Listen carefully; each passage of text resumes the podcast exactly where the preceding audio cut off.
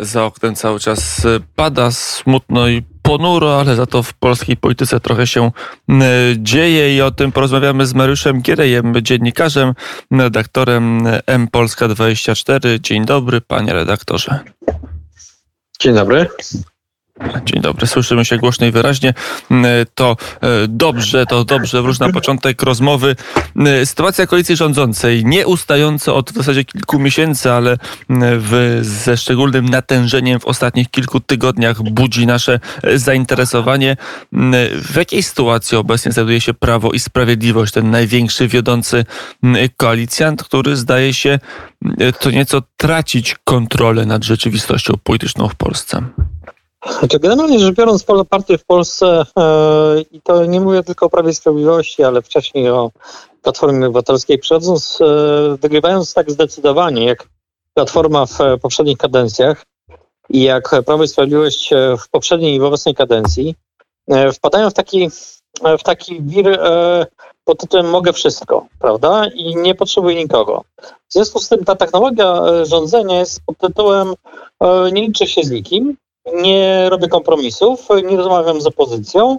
E, I to jest pułapka, ponieważ w momencie, kiedy zaczynają się problemy, tak jak w tej chwili e, to obserwujemy, czyli jest zawirowanie na linii e, PiS, Solidarna Polska, PiS, porozumienie, bo zwróćmy uwagę, że i porozumienie, i Solidarna Polska zawarły porozumienie ponad PiSem w sprawie na przykład Rzeszowa, no to nagle PiS okazuje się, że jest bez e, możliwości zawarcia jakiejkolwiek koalicji, dogadania się z jakąkolwiek siłą polityczną, e, choćby nawet w, w kwestii powołania, powołania Rzecznika Praw Obywatelskich.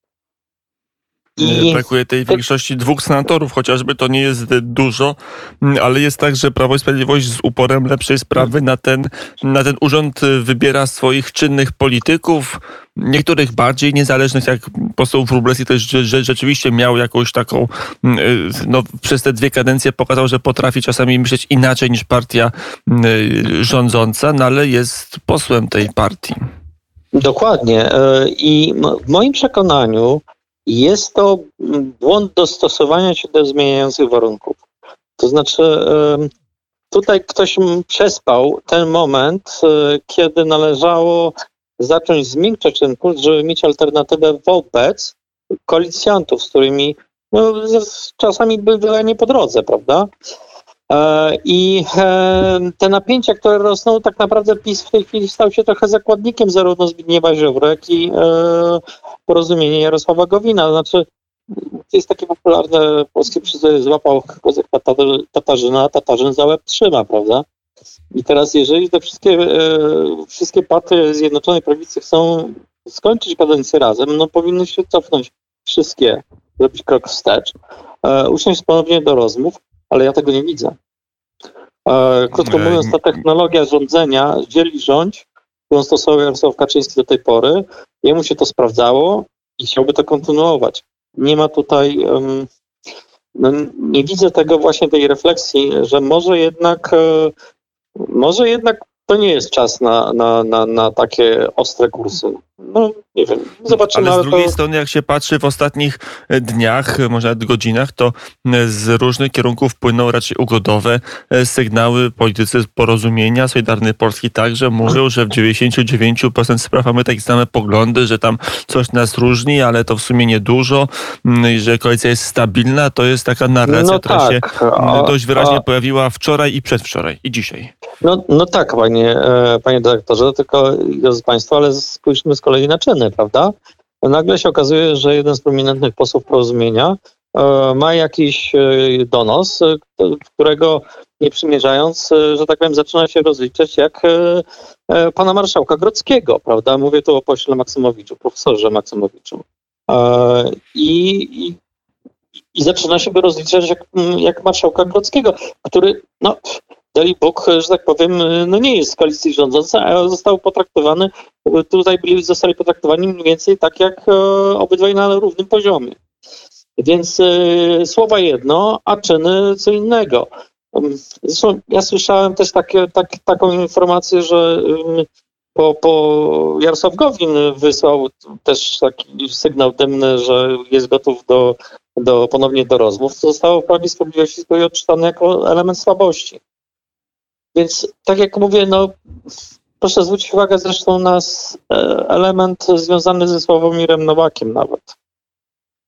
Ta koalicja e, wcześniej potrafiła e, wskazać wroga na zewnątrz, prawda? Winnego tego, te, tego czynu, te, te, tego zdarzenia. W tej chwili obwiniają, obwiniają siebie wzajemnie.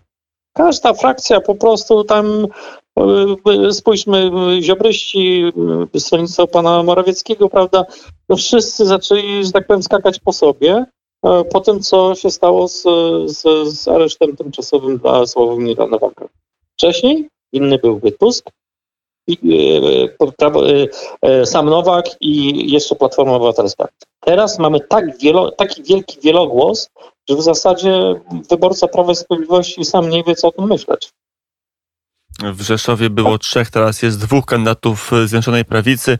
E, Mariusz, pan minister Warchoł zyskał poparcie kandydata porozumienia. E, to pokazuje, że są jakieś, czy, czy to w ogóle e, daje jakiekolwiek nadzieję na to, że w tej kadencji dojdzie do mniej więcej stałej i trwałej stabilizacji w ramach koalicji rządzącej, bo te, te są takie snute plany, że jeszcze chwila, jeszcze tylko dwa, trzy tygodnie, może miesiąc minie pandemia, będzie nowy ład i wtedy wszystko pójdzie z górki, wróci e, harmonia, odzyska się poparcie, odzyska się sympatię i być może wygra się trzecie wybory, ale jak się patrzy na mechanizmy władzy, to chyba nie jest możliwe i, i te partie, myślę o Prawie Sprawiedliwości, Porozumieniu Solidarnej Polsce są trochę jakby skazane na to, żeby nie współpracować, ale sobą walczyć. Znaczy, rozbierzmy to na trzy elementy. Dobrze? Yy, zacznijmy od tego, że po pierwsze E, błędem było e, powiedzenie Solidarnej Polsce i Porozumieniu, że mm, ich, że tak powiem, ilość miejsc na listach, czy w ogóle miejsce na listach e, w nowych wyborach będzie wątpliwe. Powiedzenie tego na początku kadencji. To z góry skazywało całą koalicję na poszukiwanie przez mniejszych koalicjantów własnej tożsamości. To jest pierwsza, to jest pierwsza, pierwsza rzecz, którą należy podkreślić. Kolejna, jeżeli popatrzymy na sytuację w Rzeszowie, czyli to porozumienie, ono nie jest elementem jednoczenia. Ono jest elementem zaszachowania tak naprawdę Jarosława Kaczyńskiego i Prawa i Sprawiedliwości przez mniejszych koalicjantów. Powiem, co się wydarzyło. Najgorsze, co mogło się zdarzyć z punktu widzenia e, Prawa i Sprawiedliwości, jeżeli Prawo i Sprawiedliwość chciało zagrać, rozegrać na twardo własnych koalicjantów. Otóż jednego koalicjanta, który ma kilka, kilkanaście szabel, prawda, sejmowych, można spróbować zneutralizować. Część wyciągnąć, część, e, e, no, brzydko nazwę to, kupić, e, a część doprosić od kogoś innego, na przykład pa, posłów Pawła Kukiza. Jednego koalicjanta da się tak ograć, ale sojusz dwóch koalicjantów Solidarnej Polski i Porozumienia Nie ma takiej, nie ma takiej ilości posłów w Sejmie, których dałoby się w ten sposób przeciągnąć. No chyba, żeby PSL chciał się mm, wejść do koalicji, ale nie wydaje mi się, żeby to, był, to było ich marzenie obecne. Więc krótko mówiąc, ta sytuacja Rzeszowa jest szantażem i pokazaniem, że może być, jeżeli gramy na twardo, no to grajmy na twardo. I to jest, e, i to jest, e, to jest, ta, to jest coś, co. I teraz jeszcze wracając do, bo Pan wspomniał o Nowym Ładzie. Powiem szczerze, patrząc na Nowy Ład, to przypomina mi sytuację Donalda Tuska, który ogłaszał przed eurowyborami, że będzie spotkanie, będzie coś, coś ogłosi, coś, to jest ciąża przenoszona już. Nowy Ład, cokolwiek tam będzie, zostało już omówione na tysiąc sposobów w formie przecieków. To już nie zaskoczy, to już nie będzie wow. Nawet jeżeli by tam zostały dokonane zmiany, to będzie śpiewana, śpiewana piosenka pod tytułem o, to już było, a to zmienili pod naszym wpływem, prawda, i tak dalej, i tak dalej. To jest bardzo trudna sytuacja, w którą w tej chwili PiS wszedł chyba tak naprawdę na własne życzenie. Mm, też dopytam, na ile jest tak, że zapewnienie mniejszych koalicjantów, że e, ich posłowie dalej mają szansę na kolejny mandat z list Prawa i Sprawiedliwości, na ile by to rozwiązało kryzys, a na ile to już e, niewiele pomoże? No właśnie to jest kwestia zaufania i, i, tego to my tutaj chyba za bardzo nie jesteśmy w stanie rozstrzygnąć, nie bierzemy udziału w naradach w sześć oczu, prawda, liderów e, tych trzech partii, e, którzy pytanie na, jaki, na ile mają wzajemnie do siebie zaufanie w tej chwili. Bo, e, bo to jest bo to jest kwestia tylko i wyłącznie tego, więc ja tutaj się nie podejmuję e, rozstrzygnięcia, aczkolwiek w polityce nie ma, tak jak zawsze powtarzam, to nie jest, polityka nie jest konstans. To, co dzisiaj obserwujemy, to jest sytuacja na tę chwilę. Ale za chwilę politycy siadają, są bardzo pragmatycznymi ludźmi najczęściej. No, oczywiście są tacy, którzy są bardzo impulsywni, ale najczęściej są to bardzo, bardzo cyniczni i pragmatyczni gracze, którzy siadają, rozmawiają i mówią: OK, e, sytuacja się zmieniła, mamy nowy deal, e, ustawieni, usta jesteśmy po ustaleniach, działamy. Prawda? Jest też taka możliwość. Jej nie, nie jestem w stanie ani wykluczyć, e, ani powiedzieć, że na pewno tak się stanie. Chociaż z drugiej strony Jarosław Kaczyński mówił o emocjach w ostatnim wywiadzie dla e, tygodnika Gazety Polskiej, gdzie e, mówił, że są sprawy merytoryczne i one czasami nie są problemem, ale e, są także sprawy czysto osobiste, emocjonalne, które mogą w pewnym momencie wybuchnąć i doprowadzić do rozpadu koalicji rządzącej. I to w tych emocjach, w tych relacjach międzyludzkich prezes PiSu wskazywał jako ewentualne źródło rozpadu obozu rządzącego. No logika pokazuje, że generalnie rzecz biorąc e, dla, e, dla, dla wszystkich e, tych partii najbardziej sensownym byłoby kontynuowanie tej, kontynuowanie tej koalicji, ale polityka nie byłaby sobą, gdyby nie było tam emocji. Więc e, pan prezes tutaj dobrze wie, o czym mówi. Ja się z nim absolutnie zgadzam, że to też nie jest tak, że są tylko cyniczni gracze, e, ale gdzieś tam też jest pewien próg, e, że tak powiem, wytrzymałości materiału. Pytanie, czy on został przekroczony, tego i po prostu nie wiemy. Dlatego mówię o tym, że jeżeli on nie został przekroczony, kiedy kiedy nie zostały, że tak powiem, rzucone kości, no to, to, to, to zawsze jest wszystko możliwe. Ja przypomnę Państwu takie, mm, takie zdarzenie z, z historii e, powołania Mariana Banasia na szefa NIK-u. E, było, był, był taki moment, kiedy zostało już wszystko dogadane. Wydawało się, że Marian Banaś poda się do dymisji. Nawet były doniesienia o tym, e, że, że kwit już był prawie, że u marszałek Witek. Po czym e, wyszła któraś posłanka Prawa i Sprawiedliwości i powiedziała, czy, czy poseł, w tej chwili nie, nie, nie, nie, będę ryzykował, kto to był, bo nie chcę, nie chcę popełnić błędu. E, I powiedział, że pan Marian Banaś e, został zmuszony do dymisji. Sprawa się rypła. Czyli krótko mówiąc, hmm. Marian Banaś stwierdził, o nie, nie daliście mi się honorowo wycofać, no to będziecie mieli problem.